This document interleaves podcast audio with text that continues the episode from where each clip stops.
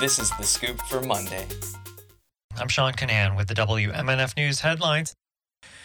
Last week, a federal judge closed the door on allegations that key parts of Florida's 2021 elections law were unconstitutional. That's despite the judge saying that Florida has repeatedly changed laws to target ways black voters cast ballots.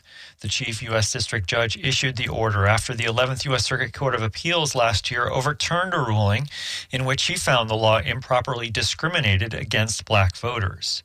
The Atlanta based appeals court sent the case back to the judge to address two major issues.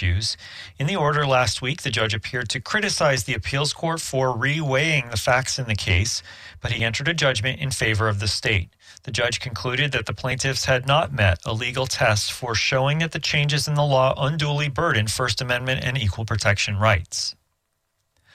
Public comment on a Florida bill to preserve monuments spiraled into racism and hate speech last week.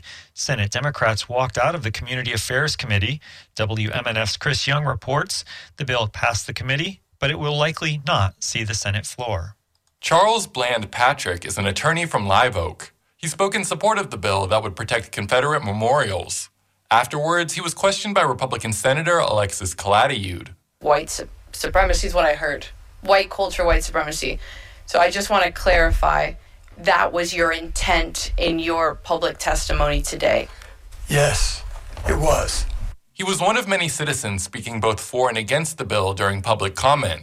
The bill would prohibit local governments from removing most historical monuments. Tampa Bay resident David McAllister was escorted off the podium after Democratic Senator Jason Pizzo alleged McAllister insulted him. The official purge of public memorials is the first wave of a cultural war to destroy the past so they can control the future.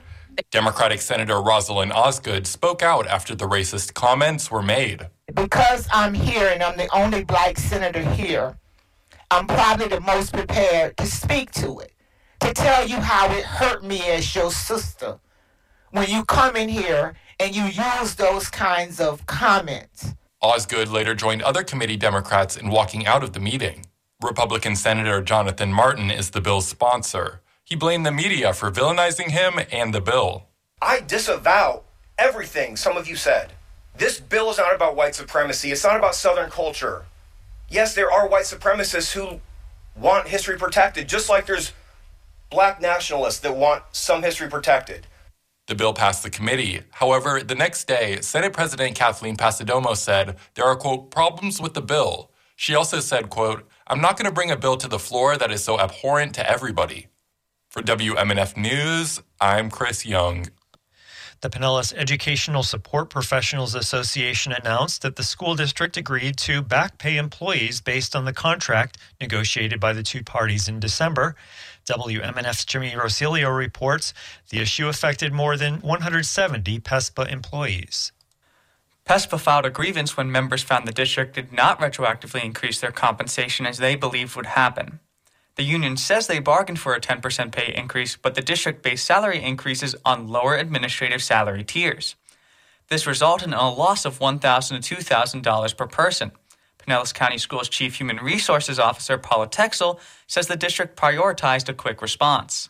PESPA brought forward their concerns. Uh, they actually requested some further information, and um, as soon as they got that, we had that meeting scheduled the very next day to to listen to the concern. And we, as I said, we responded in that timely manner.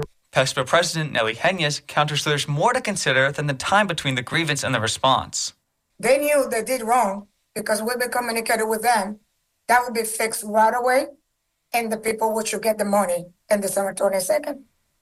And if we do not put this agreements, we will not get nothing back. The union brought up the issue on January 18th, and the district agreed to adjust back pay on February 8th.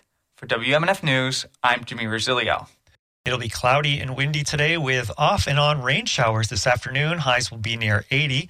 Tonight, windy with thunderstorms. Overnight lows will be near 60. And tomorrow, partly cloudy, breezy, and cooler with highs in the mid 60s. I'm Sean Kinane with the WMNF News headlines. This is The Scoop, recorded at WMNF Tampa.